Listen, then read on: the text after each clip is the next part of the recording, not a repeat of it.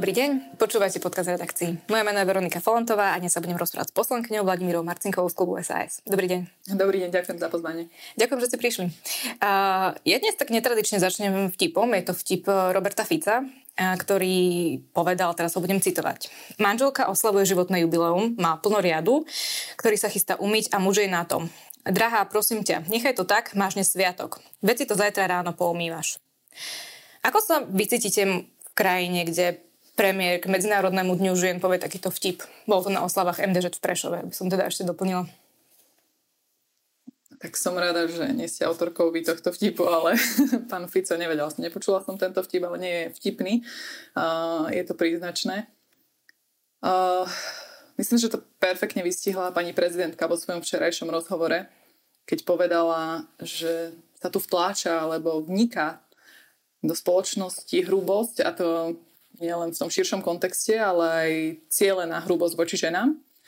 A ja to, ja to cítim aj ako politička v verejnom priestore, že tie útoky a ataky na, na ženy, ktoré idú s kožou na trh a, a snažia sa a v tom politickom súboji nejakým spôsobom uspieť a presadzovať svoje témy sú čoraz viac atakované a myslím si, že takéto vtípky, ktoré degradujú ženy, bagatelizujú vlastne úlohu ženy v spoločnosti, napomáhajú takým podprahovým spôsobom živiť túto hrubosť a takéto grobianstvo, ktoré je príznačné pre veľkú časť tejto koalície. Videli sme to aj pri téme premlčacích dôb pri znásilnení. Takže čo viac tomu dodať?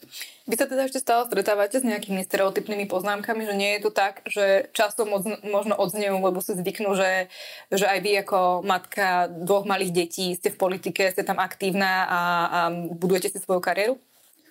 Mm, veľmi často sa stretávam so stereotypnými názormi a aj s takým vyháňaním z politiky doslova, keď sa snažím apelovať na to, že nie je úplne bežné a ani nie je úplne slušné, keď sa poslanec, poslankyňa dozvedia pár hodín pred tým, že strávia v parlamente noc, pretože dajú neobmedzené rokovanie z titulu moci, z titulu toho, že majú väčšinu v parlamente.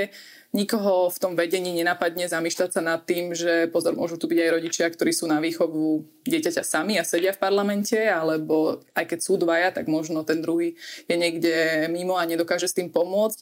Veľmi často sa ako žena politička, matka dvoch malých detí dostávam do situácie, že je pomerne ťažké zladiť ten rodinný a politický život, ale nie z titulu toho, aby som si to ja sama nevedela zariadiť, pretože uh, ja som si vybrala tieto dva svety sklbiť a ja som si vybrala, že ich chcem žiť súčasne, ale z titulu tej arogancie moci, ktorá prichádza väčšinou od mužov, ktorí sú absolútne necitliví voči voči tomu, že žena v politike môže mať aj viacero rolí, napríklad byť mamou.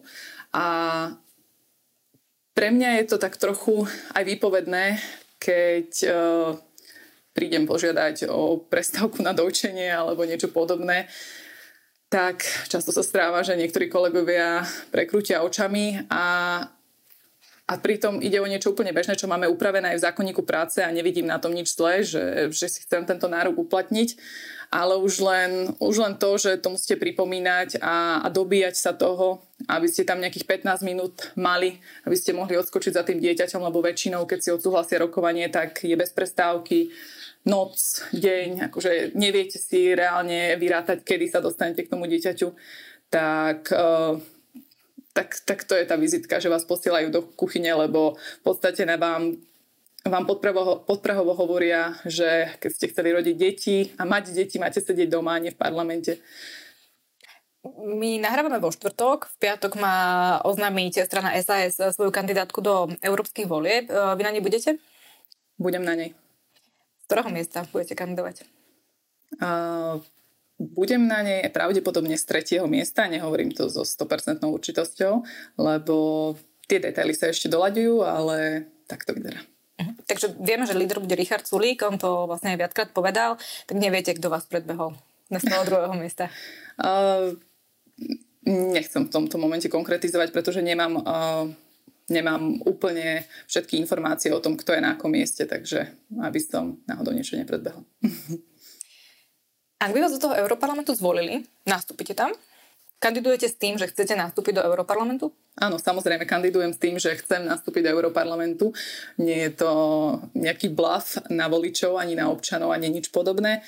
Ja som, priznám sa, že tú ponuku dostala už veľmi dávno a toto rozhodnutie som oddaľovala, váhala som a, a na chvíľu aj odložila, pretože pre mňa pri parlamentných voľbách bolo kľúčové samozrejme dopomôcť tomu, aby sme zložili vládu.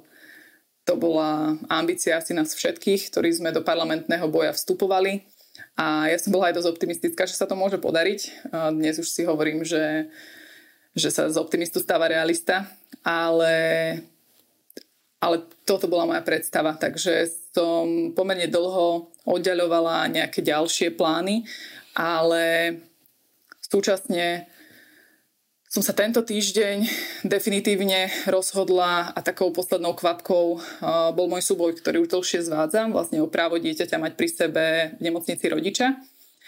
A k tomu sa ešte dostaneme. tak povediac, áno, mm-hmm. len som chcela povedať, že tak povediac som už vyčerpala možnosti, cesty, ktorými som si myslela, že by mohol ten zápas dopadnúť úspešne a keď som sa aj predtým, ďaleko predtým, keďže už jedno neúspešné hlasovanie o tomto zákone som zažila, aj prešiel do druhého čítania a, a neúspel. Už vtedy, keď som sa zamýšľala nad tým, že čo by som mohla urobiť viac, tak prichádzali mi na um nástroje, ktoré sú na úrovni európskej politiky.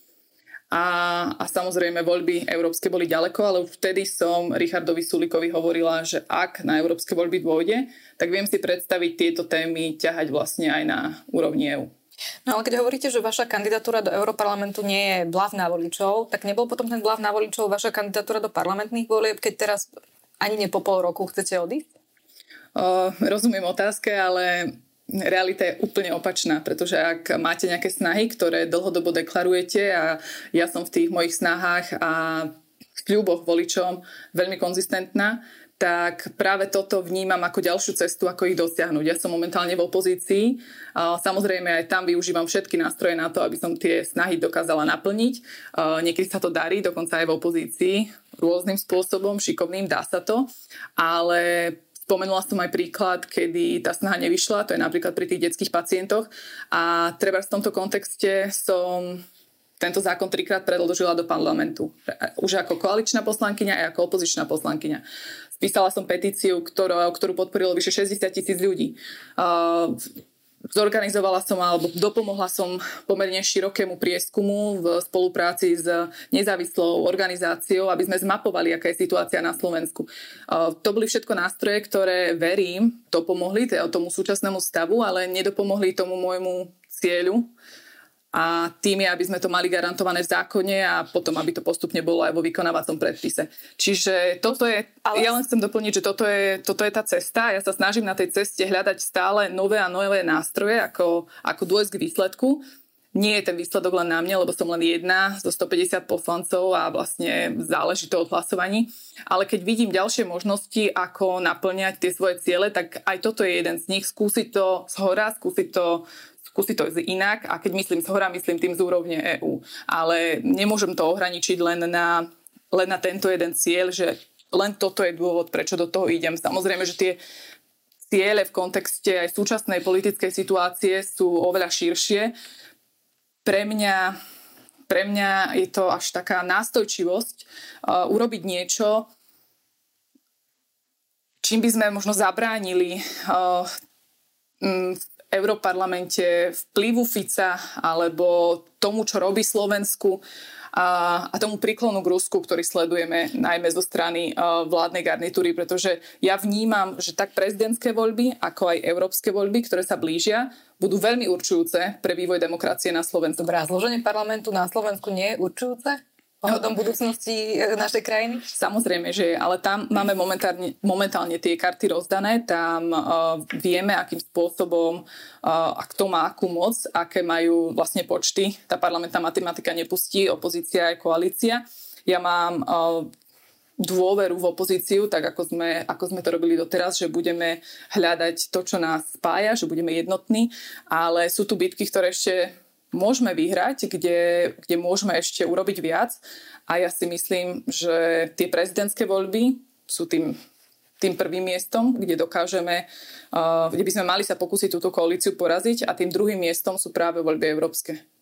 Lebo ja sa pýtam aj preto, lebo keď som o, tri týždne po o, parlamentných voľbách robila rozhovor s predsedom SAS Richardom Sulíkom, on už vtedy hovoril, že budete kandidovať. Vy ste vtedy vraveli, že na tom nie ste ešte dohodnutí a že, že boli tam také úvahy, ale že to ešte nie je isté.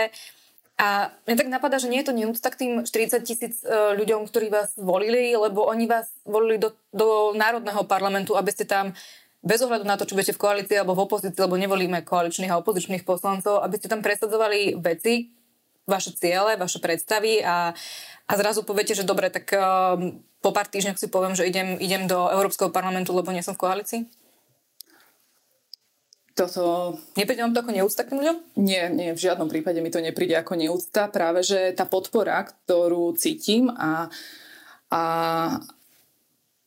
a naozaj som za ňu veľmi vďačná, je niečo, čo ma motivuje a naozaj mi dodávajú odhodlanie proste uh, nebyť apatická, ale skúšať stále nové a nové spôsoby, ako, ako naplniť tie sľuby a snahy, ktoré som voličom dala. Ja som, ja som uh, mojim voličom a k ľuďom, vlastne, ktorí ma podporujú, veľmi otvorená, komunikujem s nimi najmä cez Instagram, cez sociálne siete a tie moje snahy sa v čase nemenia.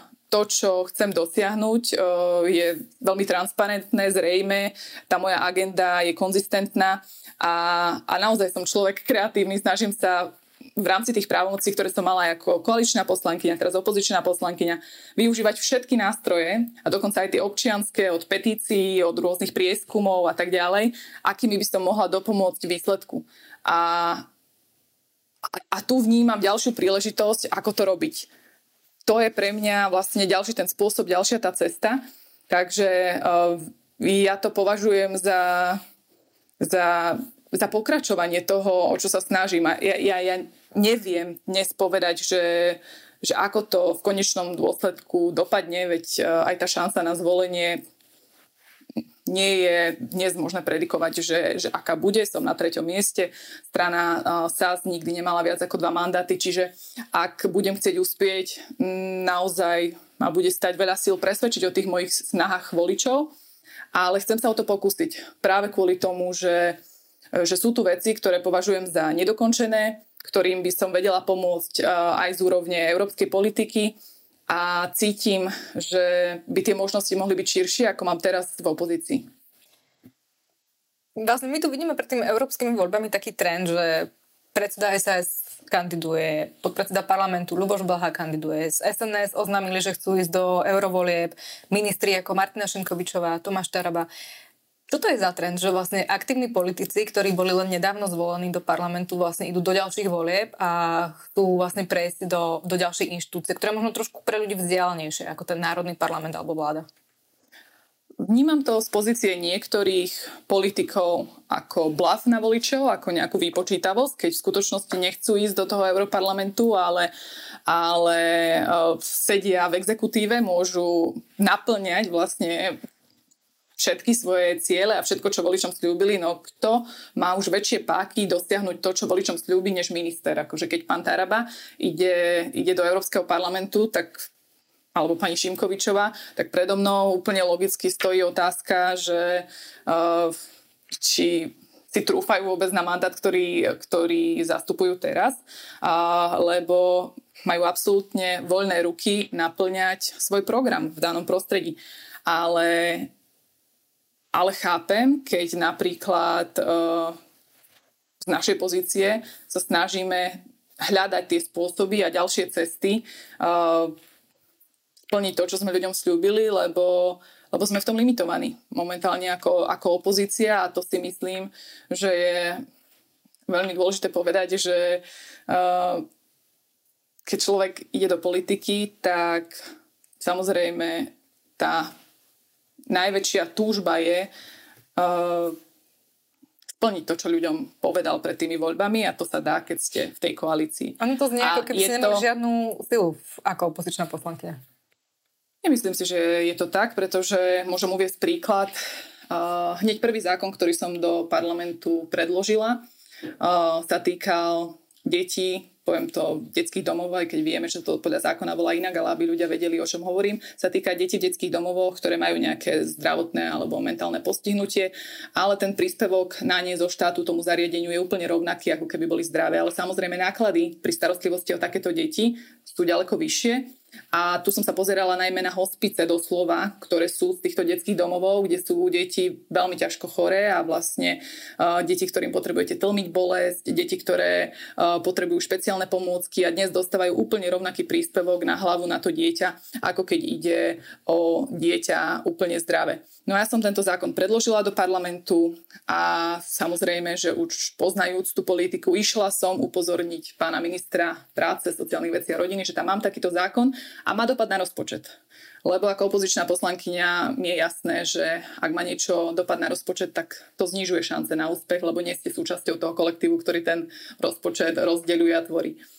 A akože keď sa dejú dobré veci, treba aj pochváliť a musím povedať, že mňa príjemne potešilo, že na to pozitívne zareagoval minister, že som ho upozornila, že tam takýto návrh zákona je. Spýtal sa ma, že či by bolo pre mňa riešením, keby si tento nápad osvojil a posunul ho tak, ako sa patrí do riadneho legislatívneho procesu, do medzirezortného pripomienkového konania. A ja som súhlasila, ja som povedala, že ja ten návrh stiahnem a ak si tento nápad osvojí, ak ho bude ďalej rozvíjať, tak ja budem len rada, ak na konci uh, vlastne tie deti budú mať zvýšený príspevok, tie zariadenia budú schopné fungovať a starať sa o tieto deti a, a bez ohľadu na to, vlastne kto to predloží, kto to dotiahne, proste ráta sa, ráta sa ten výsledok. Ten výsledok. No a to sa udialo, teraz uh, je to v medzirezortnom pripomienkovom konaní. Ja som si všimla dokonca, že pán minister sa bol osobne pozrieť v týchto zariadeniach, takže pre mňa to bola to bol taký pozitívny moment, že áno, aj toto môže dokázať opozičný politik, opozičný poslanec, ten svoj nápad predať niekomu, kto ho vie asi zrealizovať jednoduchšie, než, než to viem ja. Ja som toto urobila dokonca aj pri detských pacientoch, že som na to upozornila pani ministerku hneď v úvode, hneď september, október, neviem, čo to bolo. Ale bola to jedna z prvých schôdzi kde sme, kde sme sa stretli. Prišla som za ňou, povedala som jej, že mám aj vykonávací predpis, ak by si tento nápad osvojila, že viem absolútne všetky materiály dodať a ona povedala, že ju zaujímajú, že ich mám poslať, ale odtedy som vlastne nemala žiadnu spätnú väzbu a ten ďalší súboj poznáte, skončil sa neúspešne teraz v útorok. Čiže ako opozičná poslankyňa mám nejakú mieru nástrojov. Je to samozrejme aj aj o šikovnosti toho poslanca, čo kde, ako dokáže presadiť, ale ja si chcem rozviazať ruky, ja si želám v tých mojich témach urobiť ďaleko viac, ako môžem opozičná poslankyňa. Máte reálny pocit, že z Európskeho parlamentu budete vedieť urobiť také kroky, ktoré uh, uvidíme, uh, lebo to je podľa mňa častá predstava, že pôjdem do Európskeho parlamentu a možno tam zhora zmením nejaké veľké veci, ktoré do mesiaca uvidíme, uvidíme na Slovensku, že vy máte pocit, že to napríklad pri týchto témach, že ako si to predstavujete, že nám e, Brusel nakáže, aby sme uh, mali v zákone, že, že dieťa môže mať, musí mať doprovod rodiča, alebo že že viete, že, ako si to v praxi predstavujete? Lebo to není úplne tak, že, že ak, ak sa Európarlament na tom zhodne, čo tiež nie je veľmi krátka a jednoduchá no. cesta, takže teraz všetky krajiny to budú prijímať rýchlo, že tam nebudú nejaké iné spory. Samozrejme, že to nepredstavím tak ľahko, ja som praktický človek, čiže ja hľadám aj praktické riešenia a v tomto prípade vidím ten priestor už v úvode, ak by sa mi to podarilo a stala by som sa členkou Európskeho parlamentu, v úvode, keď sa vlastne dohadujú tie politické rodiny, frakcie, keď sa niekde zaradíte, tak jedna z úvodných debat je o tom, ako budú vyzerať výbory. A mne sa páči, že vlastne v rámci toho Európskeho parlamentu je taký zvyk, že vznikajú aj výbory, ktoré majú nejakú špecifickú tému, špecifickú oblasť, na ktorú sa orientujú. Posledne to bol aj výbor pre boj s rakovinou, ktorý príjmal rezolúcie, ktorý robil monitoringy, ktorý proste zdokonaľoval legislatívu, smernice. Podľa mňa mieril až, až do takej osvetovej roviny, že sa snažil aj takými mekými praktikami ako keby zvýšiť povedomie o tom, aké práva, možnosti máme na to, aby sme chránili svoje zdravie a, a v tomto prípade to, boli najmä, to bolo najmä mierené voči ženám. Ale uh, toto je napríklad jeden z nástrojov, ktorý by som sa ja veľmi tešila, keby pribudol k tomu môjmu zápasu o práva detského pacienta. Ak by vznikol výbor, ktorý by svoju činnosť tých 5 rokov špecializoval na práva detského pacienta a dodržiavanie tých práv v Európe. Nám tu chýba monitoring. Ja som cez pána Jurzicu už dávnejšie vlastne položila uh, niekoľko otázok týkajúcich sa tejto oblasti inštitútu, ktorý tam neviem úplne ako, ako je pomenovaný, ale tak ako my máme parlamentný inštitút, ktoré, ktorý robí analýzy v slovenskom parlamente, uh, Európsky parlament uh, má oveľa lepšie zázemie v rámci týchto analýz. A, a snažila som sa zistiť, čo v tejto veci už podnikol Európsky parlament, čo môže podniknúť. A, a práve tam som videla, že akým spôsobom by sme mohli pomôcť možno nielen Slovensku, ale veď tento zápas a táto téma je veľká aj v Česku, aj v Poľsku, aj keď sú oveľa ďalej ako my. Z vrcholovej úrovne potlačiť ten, ten vývoj správnym smerom. Vy vás volili toho Euró, Európarlamentu, tak uh, vy to máte vymyslené tak, že sa vlastne presťahujete do Bruselu? Uh, nevylučujem to. Uh-huh. Váš manžel hrá za Brno? Áno, máte dobrý prehľad. Tak uh, ako by ste to, to bolo komplikované trošku, nie? Rozmýšľali ste na... Pýtam sa, že ako ďaleko ste v tých vašich úvahách? Áno, uh, tak samozrejme. Pri, pri, to, pri tej vašej kandidatúre. Dobre ste povedali v úvode rozhovoru, že ja mám už tú ponuku dlho a Richard Sulík sa vyslovil, že, že by som mala kandidovať už niekedy v septembri, októbri, neviem teraz presne, že kedy to bolo a mňa tým zaskočil veľmi, lebo môj muž uh, bol z toho v šoku v tom čase, že, že nič také sme doma neriešili, nebola to téma a zrazu sa dozvie niekde z médií, že, že idem kandidovať. A ja som to vôbec nepovažovala vtedy za aktuálnu tému a preto, ako hovorím, že aj tú ponuku som tlačila pred sebou a zvažovala. Ale v niekoľko momentov, ako som vám popísala ten moment tento týždeň, k tomu prispievali, že, že ma to namotivovalo. Aj to, čo sa deje na Slovensku, vlastne nebyť apatická, teraz nezložiť zbranie, lebo áno, aj mne sa stáva, že mám pocit vyhorenia v tom parlamente. Uh, ja už som desiatý rok nejakým spôsobom v politike a, a najprv som pomáhala Andrejovi Kiskovi, ktorý vieme, že zvádzal zápas proti Robertovi Ficovi, potom som bola chvíľu v koalícii, potom som bola v opozícii, teraz som, teraz som z, z, znovu, znovu v opozícii a, a nesiete tých 10 rokov v sebe nejakú predstavu za veci, za ktoré chcete bojovať. A ja mám taký pocit, ktorý sa vo mne kumuluje, že stále sme v situácii, kedy bojujeme proti niečomu, proti niečomu horšiemu a väčšiemu, aby sme niečomu zabránili. A, a tá moja túžba možno je, možno aj sebecká, možno je aj, možno je veľmi intimná, je, je pretaviť to v nejaké pozitívne výsledky, pretaviť to v nejaké, v nejaké snahy, ktoré si už veľmi dlho pred sebou tlačím a chcela by som, aby sa naplnili a toto vidím ako ďalšie dvere. Uh, ako keď sa hovorí, že pošlu vás preč dverami a vrátite sa oknom, tak ja sa snažím, ja sa snažím vrátiť oknom a znova priniesť tú tému na stôl, na ktorej mi veľmi záleží a posúvať ju k inému stolu, k iným stakeholderom, ktorí s ňou môžu niečo urobiť, lebo, lebo vidím, že tu na tom ministerstve zdravotníctva jednoducho nesedí človek, ktorý by s ňou chcel pomôcť, ktorý by ju chcel pohnúť, napriek tomu, že má dnes už aj zdroje finančné na to, že podľa mňa by mal, mala mať aj citlivosť, lebo veď sme videli, že deti sú pani ministerke blízke, nie úplne šťastným spôsobom, ale videli sme to, a tak hľadám, hľadám proste ďalšiu cestu. Neviem, mne sa to zdá také um, veľmi prirodzené, že sa človek snaží hľadať ďalšie spôsoby, ako dosiahnuť to, na čomu záleží. Ale rozumiem, aj vašim otázkam rozumiem, že, že ako to formulujete a že aj takto sa dá nad tým uvažovať. Ale chcem vylúčiť akékoľvek, akékoľvek pochybnosti o tom, uh, že by, že by tie, tie úmysly boli iné ako ďalej pracovať, viac pracovať a môcť robiť na tom, na čo mi záleží. Ja rozumiem tomu vášmu pohľadu, len keď hovoríte, že neskladáte zbranie, a pre niekoho môže byť ten odchod z Národného parlamentu, kde to nie je jednoduché, kde naozaj tie vzťahy medzi koalíciou a opozíciou sú náročné, často ide o, jeden, možno dva hlasy, ktoré môžu robiť ten rozdiel, keďže koalícia je veľmi, veľmi tesná.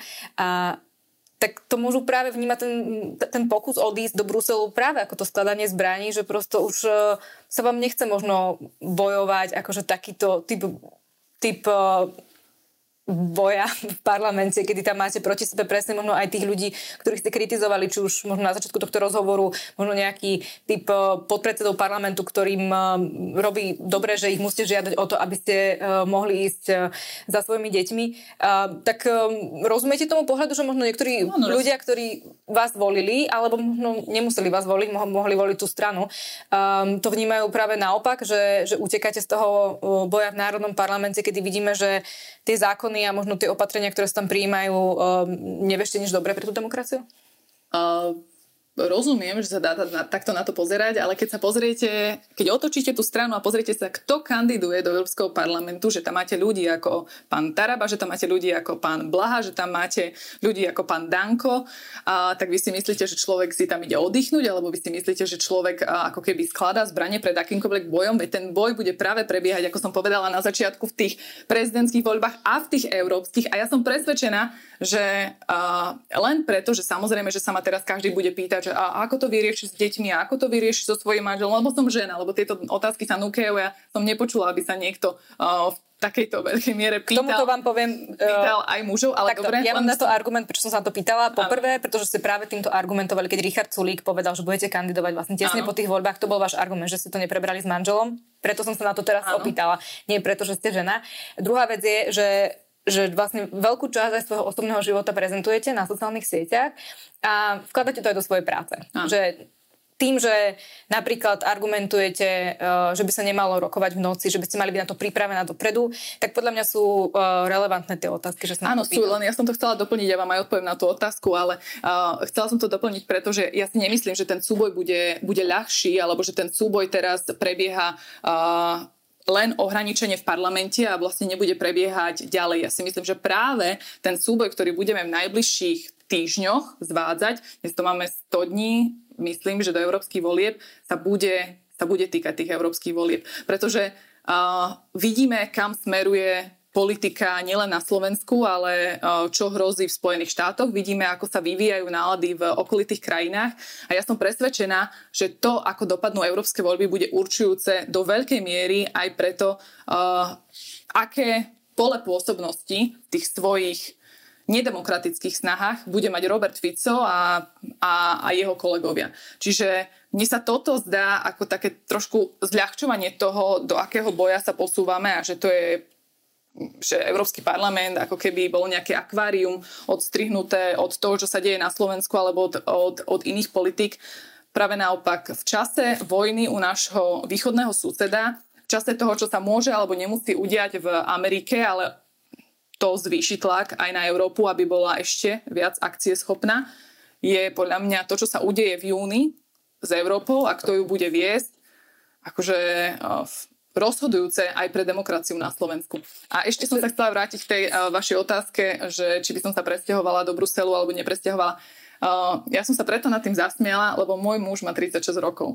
A v, on to nerad počúva a keď to teraz si tento rozhovor uh, vypočuje, tak uh, povie, že rovno môže uh, zrušiť svoju zmluvu. Nie, ja si želám, aby, aby hral hokej, ktorý ho robí šťastným tak dlho, ako, ako chce a ako môže ale v tých športoch je proste ten vekový limit rozhodujúci. A, a ja viem, že, že sa blíži aj tá časť kariéry, kedy už bude musieť hľadať nejaké iné možnosti a preto sme samozrejme otvorení aj scenáru, že ak by, ak by sa mi podarilo, ak by som získala tú dôveru od ľudí a išla by som, a išla by som zastupovať Slovensko do Bruselu, tak si vie predstaviť ísť so mnou. Nehovorím, že to bude hneď, že sa zbalíme, keby to vyšlo na druhý deň, lebo samozrejme uh, máme tu aj nejaké záväzky, ale nevylučujeme aj tento scenár. Uh, keď ste hovorili o tej situácii v Európskom parlamente, teda dopadoch na demokraciu na Slovensku, teda vy máte pocit, že z Európskeho parlamentu budete vedieť uh, viac napríklad ochraňovať demokraciu na Slovensku ako z toho slovenského parlamentu? Nedá sa podľa mňa hovoriť, či viac alebo menej. Podľa mňa je to o tom nastavení politika, aké, ako veľmi to robil doteraz a, a aká je garancia, že to bude robiť aj naďalej. Ja som bola predsedničkou Európskeho výboru, kde som, uh, poviem napríklad, začala som tesne po po prepuknutí vojny a boli sme prvým výborom v rámci Európskej únie, ktorý sa zmobilizoval, ktorý odsudil ruskú agresiu, ktorý k tomu vyzval ďalšie krajiny. To bolo niečo, za čo som za čo som naozaj rada, že sa to podarilo, lebo vtedy sa na tom podielali aj dnešní poslanci hlasu a dokonca tam boli aj členovia Smeru, ktorí, ktorí odsúhlasili uh, odsúhlasili vlastne to odsúdenie ruskej agresie a dokázali sme mobilizovať ďalších. Postavila som sa voči Igorovi Matovičovi, keď tam boli snahy, keď bol v, na ministerstve financí doprieť sa pokute, ktorú chcela dať Európska komisia Maďarsku. Takže to sú len také momenty, kedy si myslím, že som dala jasne najavo, že aj v tej európskej politike sú zásadné momenty, ktoré sa dajú hájiť a obraňovať aj z úrovne slovenského parlamentu a, a ja v tom budem pokračovať, lebo ak ostanem v slovenskom parlamente, mne z tej chute pracovať a byť sa za svoje hodnoty neubudne. Ale vidím, že, že je to oveľa ťažšie v je to oveľa ťažšie tie, tie hodnoty hájiť uh, v tomto prostredí. A ak by nás tých akcie schopných a podľa mňa takých tých odhodlaných byť sa za, za európske hodnoty a, a, za, a za, za tú predvídateľnosť demokratickej politiky na, ak by nás bolo viac takých na európskej pôde, tak možno by sme dokázali výraznejšie pomôcť uh, tej situácii na Slovensku. Takže toto je, toto je podľa mňa hlavný odkaz, lebo aj tam sa bude aj v tých voľbách sa bude hrať o nejaké víťazstvo. Víťazstvo demokratických síl alebo víťazstvo síl, ktoré nás teraz ťahajú ďalej z toho európskeho spektra. A ja aj na základe svojej doterajšej práce ponúkam vlastne svoje témy, ponúkam svoju expertízu, ponúkam uh, to, čo som sa naučila aj ako predsednička Európskeho výboru a čo sa nám podarilo presadiť uh, do ďalšieho súboja. Môže to kľudne dopadnúť, tak mne sa to zdá také veľmi nepokorné tvrdiť, hovoriť o tom, ako keby to malo jednoznačne dobre dopadnúť, veď tam tie moje šance Rozumiem. neviem odhadnúť, len ale chcem sa o to pokúsiť. Len aj preto, že mnoho ľudí uh, vlastne deklaruje, že síce kandiduje, ale zrejme do Bruselu by nenastúpil, keby boli zvolení, tak preto som sa pýtala, že či vy nad tým rozmýšľate tak, že, že by ste tam odišli. A na tej kandidátke budete vlastne ako nominantka SAS, alebo ste vstúpili do strany? Nominantka sa. Teda tak, že, že budete ako nestranička, že ešte mm-hmm. nie ste v strane, alebo už ste vstúpili? Nie, nie, ja som nevstúpila do strany, ja stále mám so stranou SAS vlastne dohodu o spolupráci. Mm-hmm. Teda vlastne, vlastne netýkajú tie nadchádzajúce voľby v strane, voľby predsedu? Netýkajú sa ma, neviem, nemám tam hlasovacie právo, ale bola som pozvaná na snem, kde by sa malo rozhodnúť o novej predsedkyni predsedovi, takže budem tam tak kandidujú dvaja muži, takže keďže tam je pán, pán Gréling a Igor Prieložný, ktorí mm-hmm. vlastne kandidujú na, na predsedov, vás trochu možno, že nemrzelo, že Maria Koliková nešla do toho súboja o predsedníckú stoličku?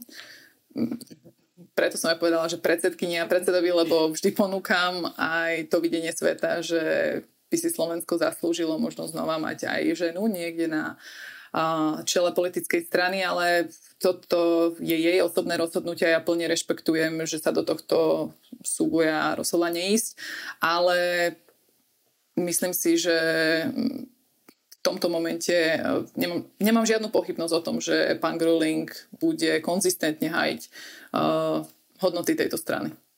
Vy sa ako cítite PSAS? Lebo napríklad sa hovorilo o možných konfliktoch medzi vami a Janu Bito Cigánikovou. Uh, napríklad, e, keď ste mali tlačové konferencie ohľadom um, doprovodu dieťaťa v nemocnici, tak tam bol s vami pán Tomáš Salaj. Ja som si nevšimla, že by tam bola Jana Bito Cigániková. Možno sa mi niektorá z tlačoviek ušla, ale viem, že tá posledná, kedy to neschválili, tam už tam bol iba pán Salaj. Že máte nejaké typy konfliktov s Janou Bito Cigánikovou, alebo aké sú vaše vzťahy?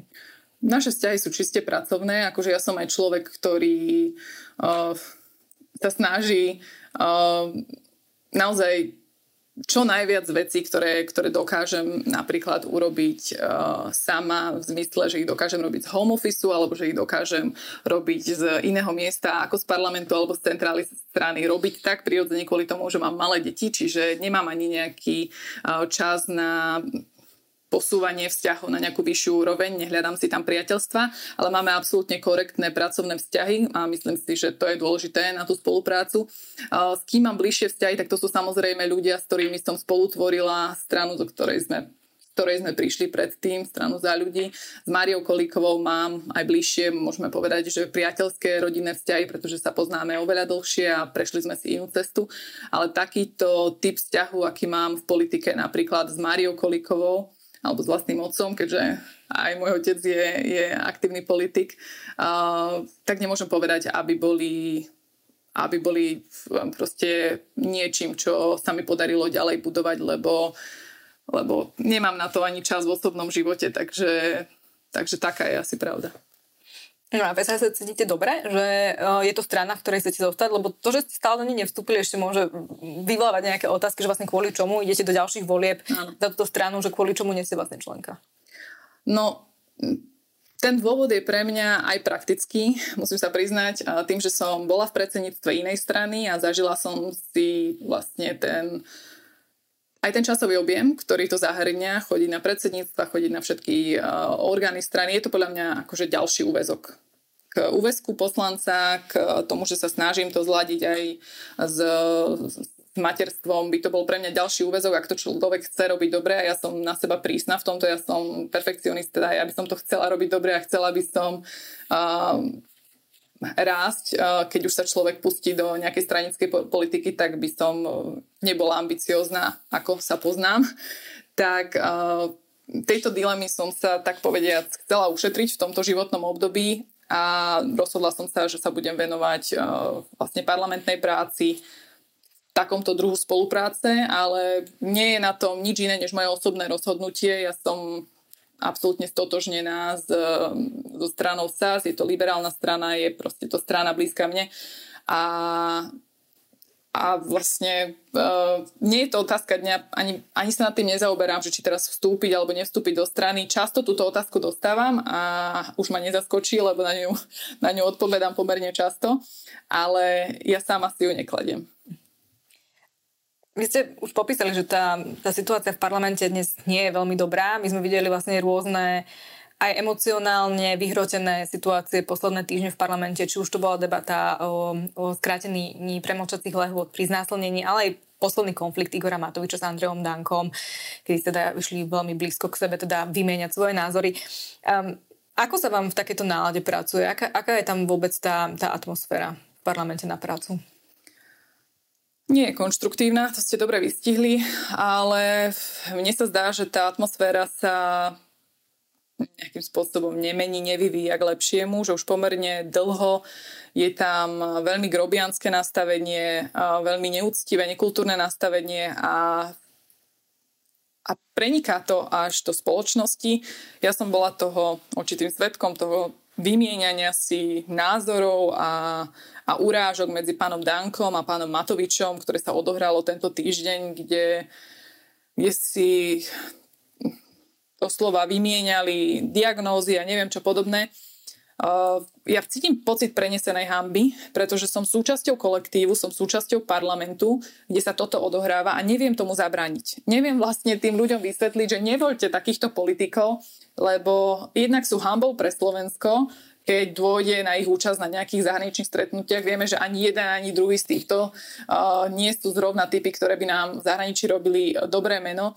Uh, my, čo tam sedíme, keď už mám byť osobná, sa takisto hámbime, že jednoducho sú to ľudia, ktorí nie sú konštruktívni, ktorí tam väčšine prinášajú dusnú atmosféru a možno vo veľa veciach aj bránia tomu, aby sme našli nejaké mosty a ne, nestavali sa tam tie barikády, že my a oni.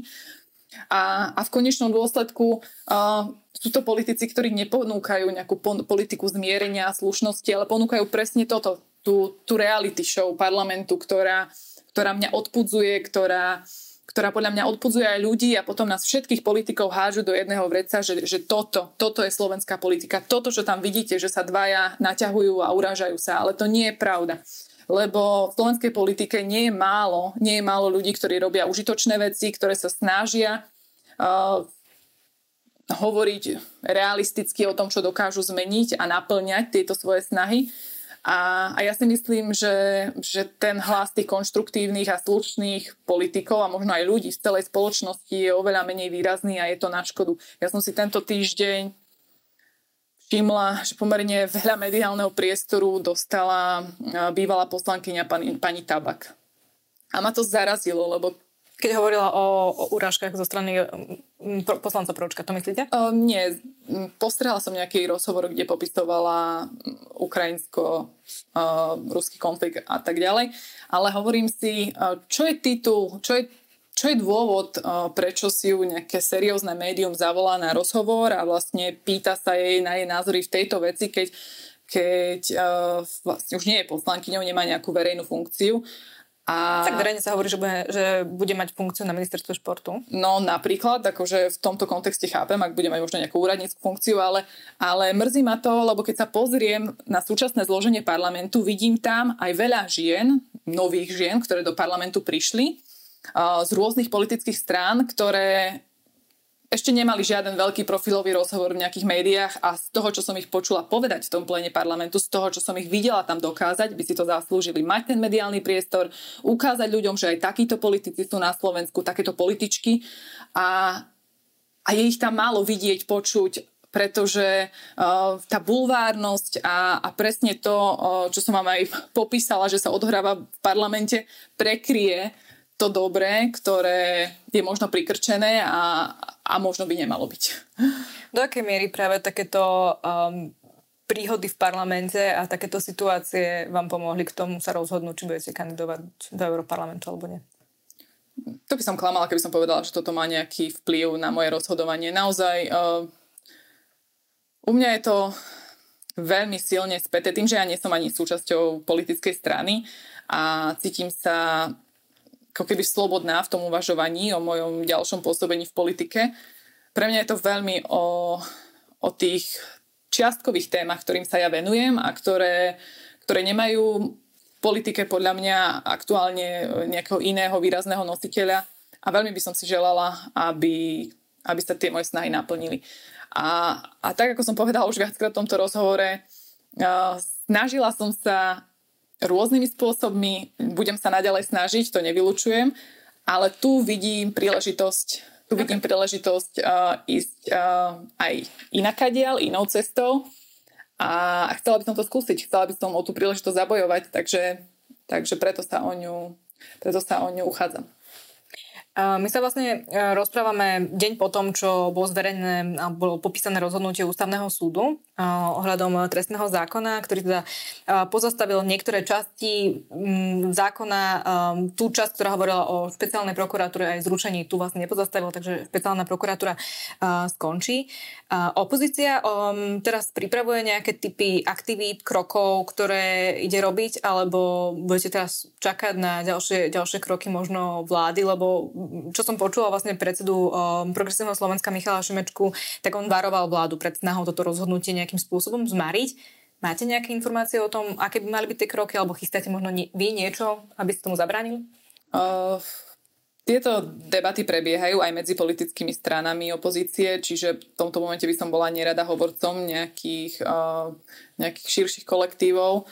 Takže uh, naozaj nemám úplne uzrejmené, čo môžem a čo nemôžem povedať verejne, takže by som bola zdržanlivejšia v odpovedi. Takže protesty budúci týždeň budú?